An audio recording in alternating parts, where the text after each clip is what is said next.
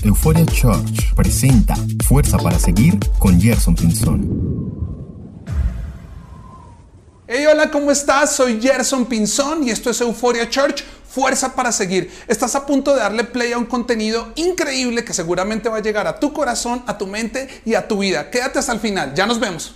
Vamos a hablar un poquito de eso, pero desde el punto de vista de nuestros sueños, nuestros emprendimientos, porque hoy también estoy de celebración, bueno, en esta semana, el 30 de noviembre de 1981, inicié mi labor profesional, hace 40 años, 40 años de trabajar. Imagínense eso.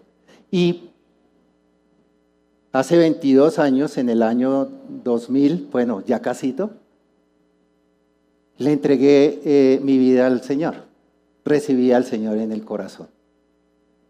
Y ya después la gran responsabilidad es cuando tienes a Cristo en el corazón, ¿cómo haces para llevarlo allá? El ministerio que me corresponde es un ministerio que está afuera, allá. Y hemos trabajado un tema que se llama vidas productivas. Cuando yo tenía 11 años, eh, inicié a estudiar en el Colegio Mayor de San Bartolomé, que va muy lejos de mi casa, eso queda en la Plaza de Bolívar. Nosotros vivíamos muy lejos. No teníamos muchos recursos económicos, no teníamos mentores, no teníamos consejeros, no, teníamos muchas limitaciones. Y cuando yo arranqué, pues las limitaciones desafortunadamente le ponen a uno eh, miedo, temor. ¿Alguien ha enfrentado esas situaciones como persona? Miedo, temor, sentir muchas veces que uno como que no da la talla, como que no es, como que el mundo habla de ciertos modelos y uno no cumple para nada ese modelo. Chiquito, calvito, feito, eh, con unas gafototas de 16 y 18 dioptrías, imagínense unas gafas de esas, y jugaba fútbol. Yo no sé cómo hacía. Cuando jugaba y me pegaban un balonazo, las gafas se incrustaban en la nariz. Y cuando me las quitaba, pues no veía nada, pero aún así jugaba y jugaba bien. Gracias a Dios por eso. Inseguridad, limitaciones, angustia, una vida de soledad. En mi colegio era normal, eso tenía varios pisos y era normal que al mediodía yo estuviera por allá botadito o sentadito en un piso, eh, solo, solo. Y estudié en la universidad con crédito educativo. Y ese crédito educativo eh, me costaba mucho. Eh, los créditos educativos desafortunadamente en el país son muy costosos. Y arranqué con crédito educativo. Por supuesto, añadir una tensión más a mi vida. La tensión y la angustia de saber que si perdía un semestre, me cobraban el crédito porque lo aceleraban. Entonces tenía uno, perdía todo. Entonces, una universidad donde las personas tenían mucho, muchos tenían carro, los recogían en carro, los dejaban por las mañanas en su carro, y uno como que se hacía esas limitaciones. ¿sí? Yo soy limitado de recursos, no, no vengo de buena familia, todas estas personas tienen mucho. Se generó en mí un problema de identidad. Y cuando uno tiene un problema de identidad, se va a algunas cosas. El alcohol, las drogas, el cigarrillo, algunas cosas que como que le den identidad. A Dios gracias, eso no pasó conmigo, pero suele pasar. Porque uno cuando tiene problemas de identidad, pues piensa que como que no vale, no puede y no sabe. Pero hoy, ustedes y yo hemos recibido a Cristo en el corazón. Y si usted que está allí o está aquí y fue invitado y no lo ha recibido en el corazón, es muy sencillo. Señor, yo te necesito. Yo quiero que entres en mi vida y hagas de mí una persona como tú quieres que sea. Sé tú mi único Señor y mi único Salvador. Y ahí arranca una relación nuestra con Jesús. Primer punto para una vida productiva. Identidad clara. Debemos tener clara nuestra identidad. Y ahora ya no es Julio allá solito, gafufo, eh, temeroso, miedoso, feito, y, como que tenía que hacer muchas cosas para agradar a otros, estudiar y estudiar un nerd. Claro, si tienes las gafas así, eres nerd o no eres nada más. Como hijo de Dios, todo lo puedo en Cristo que me fortalece. Todo lo puedo. Ya tengo un, papá, un mentor, un consejero. Imagínense, tengo eh, el Dios que es omnipotente, el Dios que es omnisciente, el Dios que es omnipresente, el Dios que lo sabe todo, que lo puede todo, el Dios poderoso, pero también el Dios compasivo, misericordioso, amoroso. Ese es el Dios que tenemos. Y sobre ese fundamento nos podemos parar. Entonces, cuando uno se para en el fundamento, tiene unos principios y valores. Yo conocí de Dios estando en el colegio porque era un colegio de jesuitas. Mi primer reto como trabajador, porque cuando entré a trabajar, había que comprar unas 150 camionetas Loop para un programa de logística. Yo tenía que unos 22 años más o menos y pude la fortuna, la bendición de participar en el proceso. Y lo que me dijeron es, mire, uno de los proveedores, usted se va a ganar esta plática, este porcentaje si nos ayuda. Claro, un muchachito lleno de deudas, con una deuda en cifras que nunca había manejado en su vida ni conocía, súper endeudado. La respuesta fue, no, entréguele ese descuento a la empresa, de un descuento mayor, todo lo a ellos. A mí no me den nada. Fundamentos sólidos, fundamentos, principios, valores. Y hoy en día, como, como hijos de Dios, fundamentos en la palabra, fundamentos con claridad. Si tú basas tu, tu vida en los fundamentos y tienes unos principios y valores, ese es el punto número uno de una identidad clara, con principios, con valores, que puede, punto número dos, fijarse una visión. Cuando uno sabe y está parado sobre la roca, firme, pues puede proponerse metas altas, una visión alta. Una visión implica tener un norte. Dice la palabra que sin visión el pueblo se extravía. Si no sabes para dónde vas, te pierdes. Visión.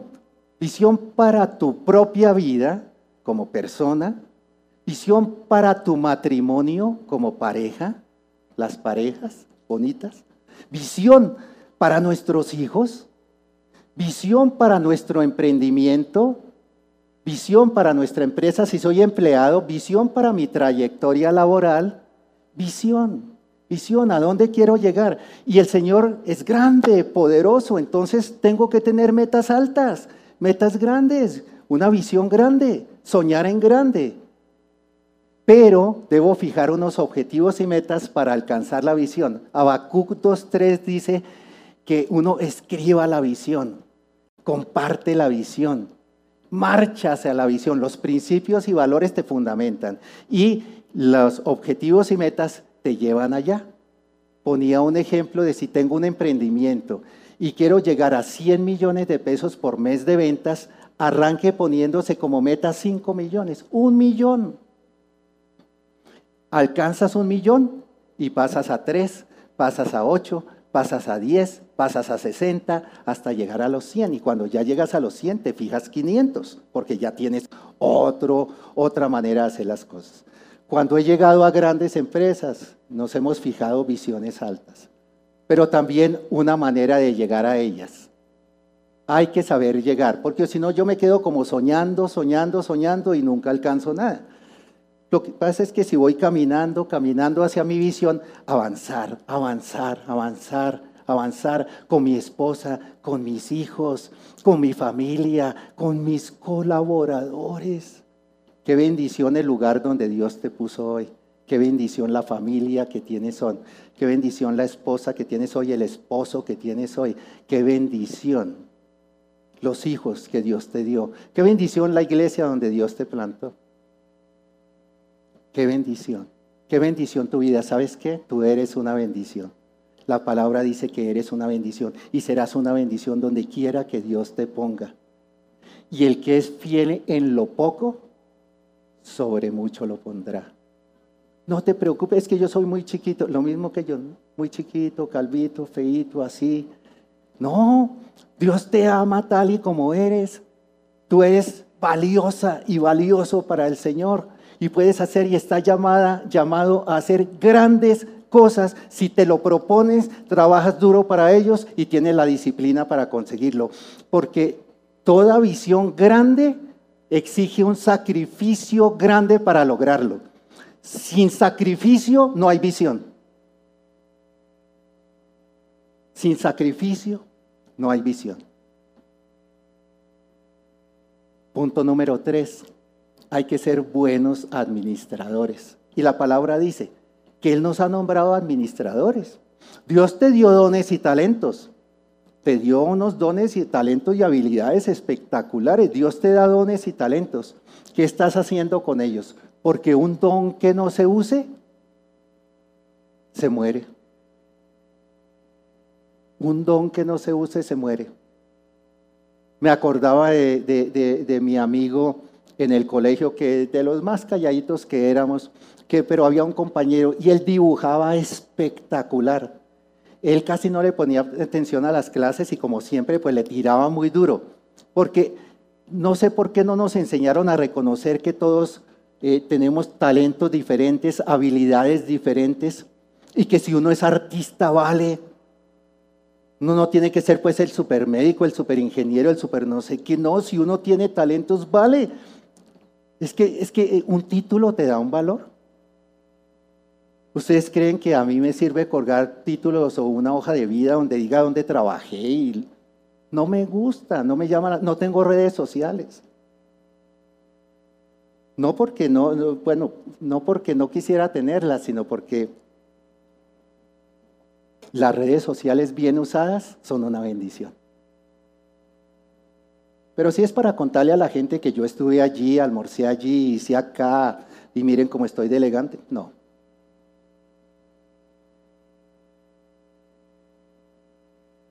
Puedes alcanzar cosas muy grandes. Administrar somos administradores. Hay que usar esos talentos. Y el Señor te ha dado dones.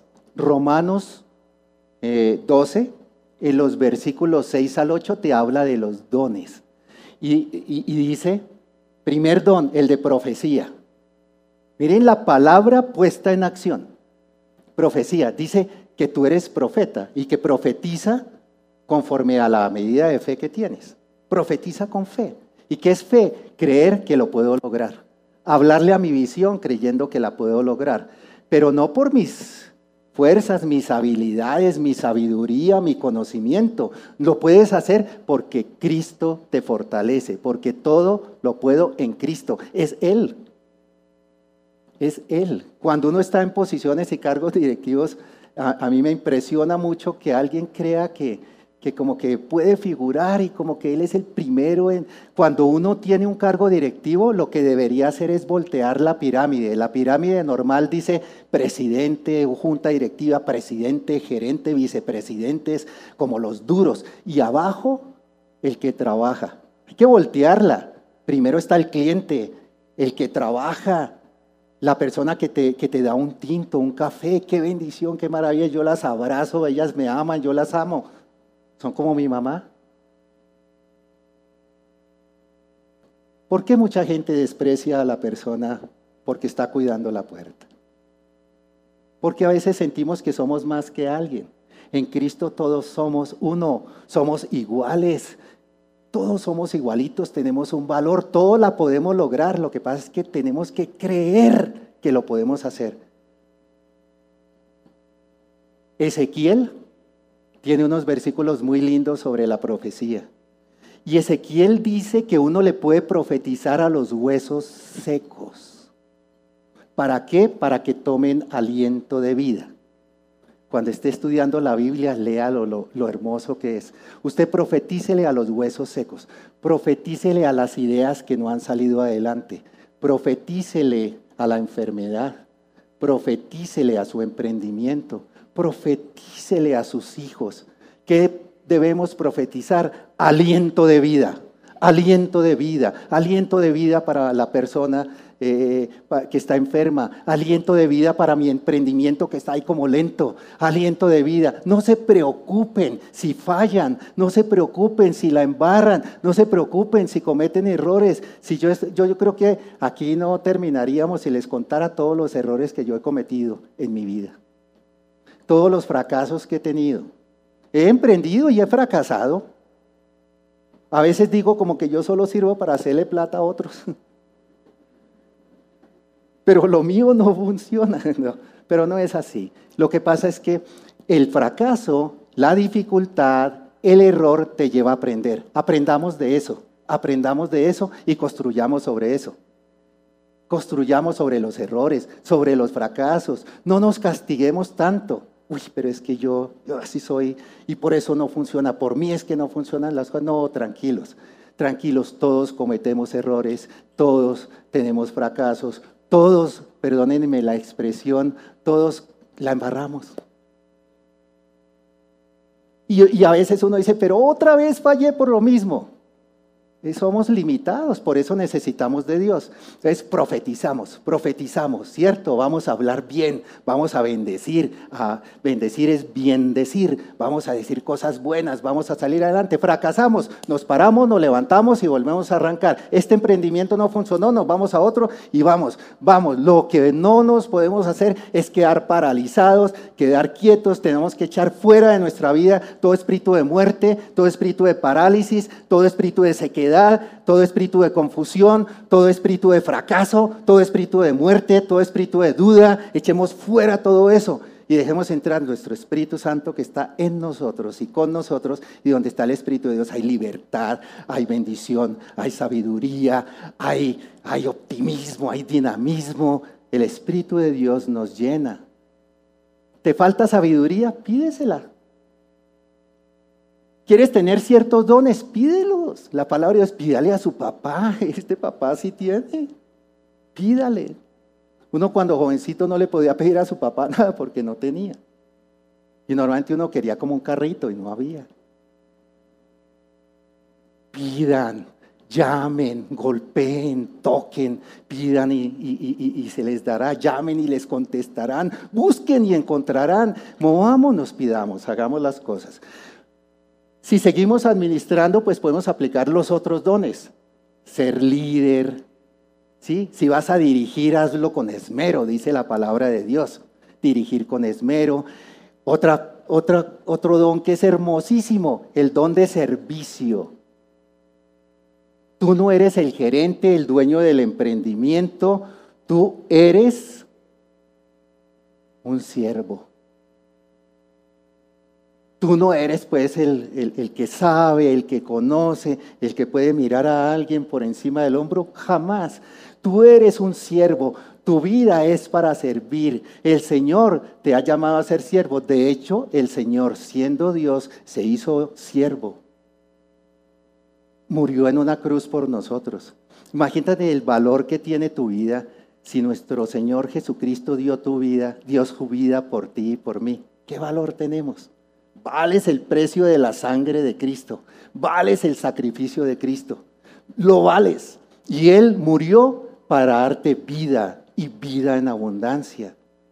Pegadito de Él puedes soñar, trabajar y al lado de Él puedes marchar hacia adelante, hacia tu hacia lograr los resultados de tu empresa, de, tu familia. A veces no todos son resultados. Una vida plena está con Él. Por eso Él dice, eh, eh, él dice que la cuerda de tres hilos no se rompe fácilmente.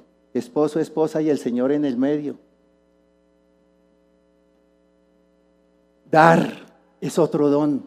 Dar, dar con generosidad. En 2 de Corintios, en los capítulos 8 y 9, pueden leer sobre el dar. La iglesia de Macedonia estaban haciendo una colecta para los pobres de Jerusalén. Y el apóstol Pablo le hablaba a la iglesia de Corinto, que era una iglesia en un sitio como más o menos chévere. Y resulta que, él hablaba de, de, las iglesias de Macedonia, que las iglesias de Macedonia estaban en un lugar más complejo, en un lugar que era más atacado, tenían problemas. Los de Corinto tenían el privilegio del comercio, había platica, había, había como más posibilidades. Macedonia se enfrentaba a muchos problemas. Y dice, y ponía de ejemplo a los fieles de Macedonia. Y decía que ellos daban en medio de una pobreza enorme, en medio de gran tribulación, ellos daban de manera rica y abundante. Ellos, para ellos, dar era espontáneo nacía, es como un don, claro, por eso lo pide uno, el don de dar. Daban con generosidad, daban más de lo que tenían. ¿Y saben qué? Se daban a sí mismos. Muchas veces nosotros creemos que todo es dinero o que todos son resultados. Pero la gente que está a tu lado lo que necesita es que te des a ti mismo necesitas la milla de más, ir más allá. Tienes un emprendimiento, dale al cliente un poquito más de lo que él espera. Que en el emprendimiento hay que mandar domicilios o algo, envíale algo más, de tal manera que él abra la cajita y diga, wow, sorprende. Como uno sorprende a su esposa, yo durante tantos años la he sorprendido más negativamente que positivamente. Allá está sentadita como que a veces le doy como duro, a veces como que se pone bravita conmigo y digo, otra vez la embarré. Sorprender, sorprender, sorprender al jefe. La, tarea es para el miércoles, entrégala el lunes. Pues es por decir un ejemplo. Es sorprende, hazlo antes. ¿Por qué tenemos que dejar todo para lo último? Sorprendamos, pero positivamente, obviamente. Sorprendamos, hagamos las cosas, vayamos más allá. Tengamos compasión es otro don, el don de compasión. ¿Saben qué? He tenido la oportunidad de trabajar en empresas que Dios, gracias a Dios, muy grandes. Recién, digamos, estuve desempleado, me salió un cargo para Barranquilla. Y en Barranquilla eh, me dieron la oportunidad de trabajar con un grupo grande de personas. Hay que sentir compasión por ellas, la compasión por esas personas. Ustedes no se imaginan, la gente toda tenía temor que perdieran su empleo. Cuando llegué a Producto Ramo, las personas manejaban triciclo y manejando triciclo se conseguían los resultados. Y yo salía con ellos y corría por un lado y ellos, y, ellos manejando el triciclo y yo corría al lado de ellos. ¿Sabe qué me di cuenta? Que el triciclo daña la rodilla y daña la espalda. ¿Qué hicimos? Ponerle motor al triciclo. Hicimos un proyecto con China y le pusimos motor al triciclo, después motocarros. Hay que bendecir, está llamado a bendecir con los pequeños detalles o los grandes detalles. Tú puedes cambiar vida e impactar vida de las personas. Tú tienes que mejorar continuamente. Punto número cuatro, el aprendizaje, el mejoramiento continuo. Estamos llamados a aprender las redes sociales, el Internet, el acceso a la información. Uy, si yo hubiera tenido hace tantos años todo ese acceso, hoy en día la información está gratis, no tienes que ir a Harvard. No tienes que ir a MIT, a todas esas universidades. Ahora, si Dios te da el privilegio de ir, hay que ir. Y si Dios te da el privilegio de mandar a tus hijos, hazlo. Claro. Pero mientras tanto, ahí hay, la información está, mercadeo, ventas, logística, organizaciones, todo está, todo está a tu servicio. Ah, que yo estudié en el SENA, tienes todo por aprender, dale, métele, dale, dale. Aprender, mejorar continuamente, mejorar continuamente, dar pasos. Uno siempre dar pasos que lo conduzcan a avanzar, nunca a atrasarse. Avancemos, avancemos, avancemos, avancemos con fe y avancemos al cumplimiento de la visión, mejorando continuamente. También saben que debemos hacer, muy importante, punto número cinco, el manejo del dinero. El manejo de dinero requiere sabiduría, por eso hay que hacerlo con el Señor. Y uno de los principios que más he aprendido en todos estos años es el ahorro. ¿Saben qué Dios puso en mi corazón? Bueno, incluso desde antes que es tan hermoso que antes de conocerlo así, estar cerca, cerquita con Él, ahorrar, yo ahorraba entre el 20 o el 30% de mi salario. Algunas veces he ahorrado hasta el 40%. Y uno se asombra y dice, ¿cómo? Y resulta que si tú ahorras, en los momentos en que estuve desempleado, ¿de qué vivimos? De los ahorros. En pandemia, si uno hubiese tenido problemas, ¿de qué vive? De los ahorros. Un emprendimiento tiene que pensar en colocar un rubro por ahí que diga ahorro. Una plática hay que mandarla ahí, hay que mandarla. Y Julio, pero si no me alcanza ni siquiera, bueno, al comienzo es duro, por eso planea, hace el flujo de caja y manéjalo bien. ¿Cómo solventamos las necesidades cuando no hay plata? ¿Saben qué hacemos? Pedir crédito. Y pedimos crédito y nos endeudamos. No crea que la tarjeta de crédito es dinero tuyo. Ese es esa es una mentira. La tarjeta de crédito no te da dinero, eso no es tuyo casi que uno no la debería ni tener, lo que pasa es que sí ayuda, ¿no? Y deberíamos usarla, y se puede usar sabiamente. Ese dinero no es tuyo. Y cada vez que la usas, te endeudas. Y a veces, no, que yo tengo estas tres tarjetas y sobrecupo en esta, sobrecupo en la otra, sobrecupo en la otra, te vas a enredar y vas a vivir una vida muy difícil porque uno es esclavo de quien le presta. Y las deudas esclavizan. Trata de generar tu emprendimiento, tu vida, tu familia, sin deudas, trata, o con deudas que puedas pagar. Pero si no podemos tener un mejor carro, ¿para qué invertimos en un carro solamente porque, wow, para meterlo en trancones de dos y tres horas diarias? ¿Para qué invertir en un carro por ahora? Ahora, pídele al Señor el mejor carro. Tú te mereces el mejor, pero vamos paso a paso paso a paso. Si ahorita no lo necesitamos, guardemos, guardemos, guardemos. ¿Por qué? Porque un día lo podemos necesitar. El manejo sabio del dinero. Otro manejo sabio, el manejo del tiempo. Por eso miro para allí, para no irme a pasar. Allí hay un contador. El manejo sabio del tiempo. El tiempo es un recurso escaso. Y casi ninguno valoramos que el tiempo vale tanto como el dinero. Nuestro hijo Jimmy tiene un, un amigo y con Juanca, nuestro otro hijo, nos reíamos porque él nos contaba que, que ese amigo dice, ¿saben qué? Yo no trabajo. ¿Y por qué no trabajas? Porque me quita tiempo para hacer plata. Si me pongo a trabajar no tengo tiempo para hacer plata. Es un razonamiento, pero piénsenlo y tiene su sentido. Tiene su sentido. Si usted está súper ocupado, súper ocupado, súper ocupado, no crea que es exitoso. El éxito no está en ser ocupado. el éxito está en lo contrario, en hacer poquito y producir mucho. La teoría del pescador que sale y pesca lo del día y come y vive tranquilo y feliz. Y el otro que tiene palacios y fortunas y carros y negocios, vive súper estresado y con úlceras y con todo porque no, que la bolsa subió, que el precio bajó, que una cosa. Son ejemplos como un poquito extremos, pero gracias a Dios por la bendición del dinero, y gracias a Dios por la bendición del tiempo. Hay que usarlo sabiamente. Mira bien tu agenda, cómo programas el tiempo, da prioridades, lo importante, lo urgente. No se trata, como les digo, de vivir lleno de cosas. Haga las mejores cosas, las que más impactan. Si uno habla en términos de los emprendedores, haga lo que le genera ventas. Concéntrese en aquello que genera ventas o que disminuya los costos o baje la, los gastos de la empresa. Si trabaja en una empresa, destínele tiempo a ver cómo hace un plan de carrera. Estoy en este año de julio, yo estoy aquí, yo arranqué, sí, yo también arranqué, pero sabe que comencé a hacer cosas que no hacían los demás. Si tú esperas que tu vida sea como el promedio, haz las cosas que hace el promedio. Si tú esperas estar por encima del promedio, haz cosas diferentes. El que hace algo superior obtiene resultados superiores.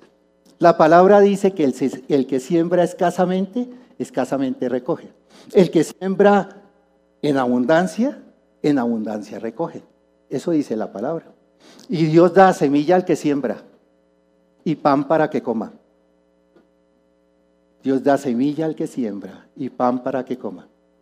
Y oramos para que el Señor nos regale semillas y semillas y semillas. ¿Para qué? Para sembrar. Para sembrar. Siembra siembra. Hay más dicha en dar que en recibir. El Señor ama al dador alegre. Da más, siembra más, planta más, Educa a tus hijos, fortalece tus hijos, edifica a tu esposa, a tu esposo, hagan una unidad. Entre los dos hay que salir adelante en las duras, en las dificultades. Peleamos 25 horas de las 24 del día, pero vamos para adelante, vamos hacia la visión. Punto número 7, hay que tener hábitos que sean saludables saludables para tu vida, saludables para tu emprendimiento, saludables para tu familia, hábitos saludables. Mire que yo no sabía sino trabajar. Claro, como mi vida se formó a punta de resultados, yo sabía que si daba resultados, pa, a mí me hicieron un aumento sin pedirlo, el primero que yo conocí en mi vida y no sabía, pues, no manejaba plática. Mire, le aumentamos tanto. Y Dios, bueno, creo que no dije Dios mío, porque no tenía esa relación así cercana, pero sí como que, wow, me llamaron para aumentarme. Y, pero porque tenía que trabajar más, madrugada a 5 de la mañana, terminaba a 10 de la noche. Pero cuando nació nuestro segundo hijo, Juanca, ahí ya aprendí un poco más y, ya después sacaba un tiempo y ya no, ya es que yo me iba con la noche y regresaba con la noche. Y la noche no es buena consejera. Entonces ahora madrugo, pero no dejamos de almorzar juntos con mi esposa todos los días. Gracias a Dios por esa posibilidad. Trabajo de día, trabajo en la mañana presencial y en la tarde virtual tengo la oportunidad de almorzar en casa. No saben lo que es ese privilegio. Yo me lo había perdido toda la vida. Acuérdense, yo tengo 62 años. Yo perdí mucho tiempo, cometí muchos errores. Pero hoy, pero y en un momento dado ya con Juanca yo llegaba a 6 de la tarde y él se montaba a caballo, yo ya era el caballo y ya todo y jugábamos. Ese es un privilegio enorme. No es plata, es amor, es tiempo de calidad. No todo es dinero, nos han enseñado mucho cosas sobre eso, pero es que de qué es el éxito y vamos a concluir. A esos hábitos saludables, aliméntate bien, suplementate, haz ejercicio, Descansa, duerme las horas que hay que dormir. No es que yo no duermo de pensar en que no me salen las cosas bien, pues duerme bien para que te levantes con energía a ver cómo se solucionan. Pero si no duermes y te levantas y te da úlcera, pues ya tienes dos problemas, el negocio y la úlcera. Vamos a concluir. Punto número 8. ¿Qué es una vida productiva? Tanto tiempo trabajando, tanto tiempo como cristiano, ¿qué es una vida productiva? Una vida productiva no es que tengas N mil seguidores en redes sociales. Una vida productiva no es que tengas la super casa.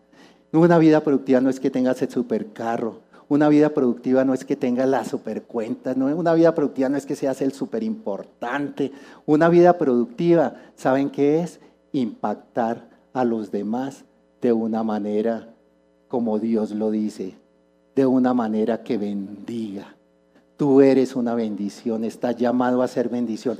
Haz lo que el Señor te pide hacer y el resto viene por añadidura. Haz tu parte que el Señor hace la suya. Confía en Él cree en Él, planta, siembra y vas a recoger. Que hay que trabajar, sí, que hay que ser disciplinado, sí, que hay que sacrificarse, sí, todo en un balance. Primero Dios, segundo mi familia, tercero mi trabajo, cuarto mi iglesia, quinto el servicio, un balance, un balance claro, claro. ¿Saben qué es una vida productiva? La gran conclusión que se la lleven en sus corazones, una vida productiva es una vida que agrada a Dios. Si tú te preocupas por hacer lo que agrada a Dios, todo vendrá. Ahora, lógicamente no te puedes quedar en la casa acostado y no, es que Dios aquí agradando a Dios, ¿qué haces? No estoy orando, orando, orando porque ya estoy tan cansado de estar de rodillas que ahora estoy acostado orando. No, no se trata de eso. No se trata de eso porque Dios no ama al que no es diligente, Dios ama al diligente y Dios ayuda al diligente. Hay que ser diligente, hay que trabajar, esforzarse, ser disciplinados. Pero si te enfocas en agradar a Dios, en impactar a los demás, en ser una bendición, en ser la bendición que Dios te ha llamado a hacer, cualquier cosa que hagas en el lugar donde te tiene, que, que tu cargo es este, espectacular. Que vives aquí, espectacular que tienes esto espectacular. No vivas de lo que no tienes, de lo que te falta, de tus limitaciones. Vive de tus fortalezas, de lo que tienes, de lo que el Señor te dio y de lo que el Señor te va a permitir lograr. Pon tus expectativas en Él y ten una vida productiva, agradándole a Él. Hagamos vida juntos. Euforia Church